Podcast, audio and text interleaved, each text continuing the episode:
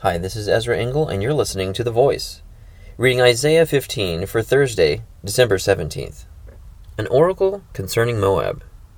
Ar in Moab is ruined, destroyed in a night.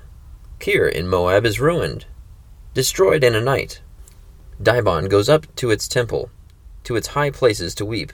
Moab wails over Nebo and Medeba. Every head is shaved, and every beard cut off. In the streets they wear sackcloth, on the roofs, and in the public squares they all wail, prostrate with weeping. Heshbon and Eliele cry out. Their voices are heard all the way to Jahaz. Therefore the armed men of Moab cry out, and their hearts are faint. My heart cries out over Moab.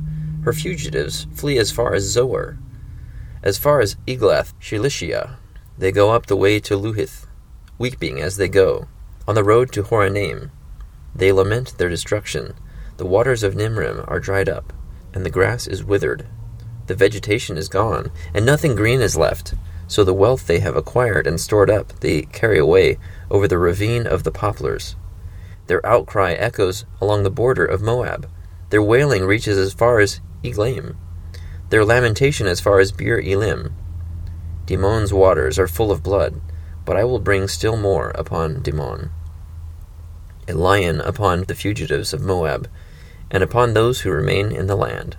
Isaiah 15. So this chapter is a prophecy against Moab.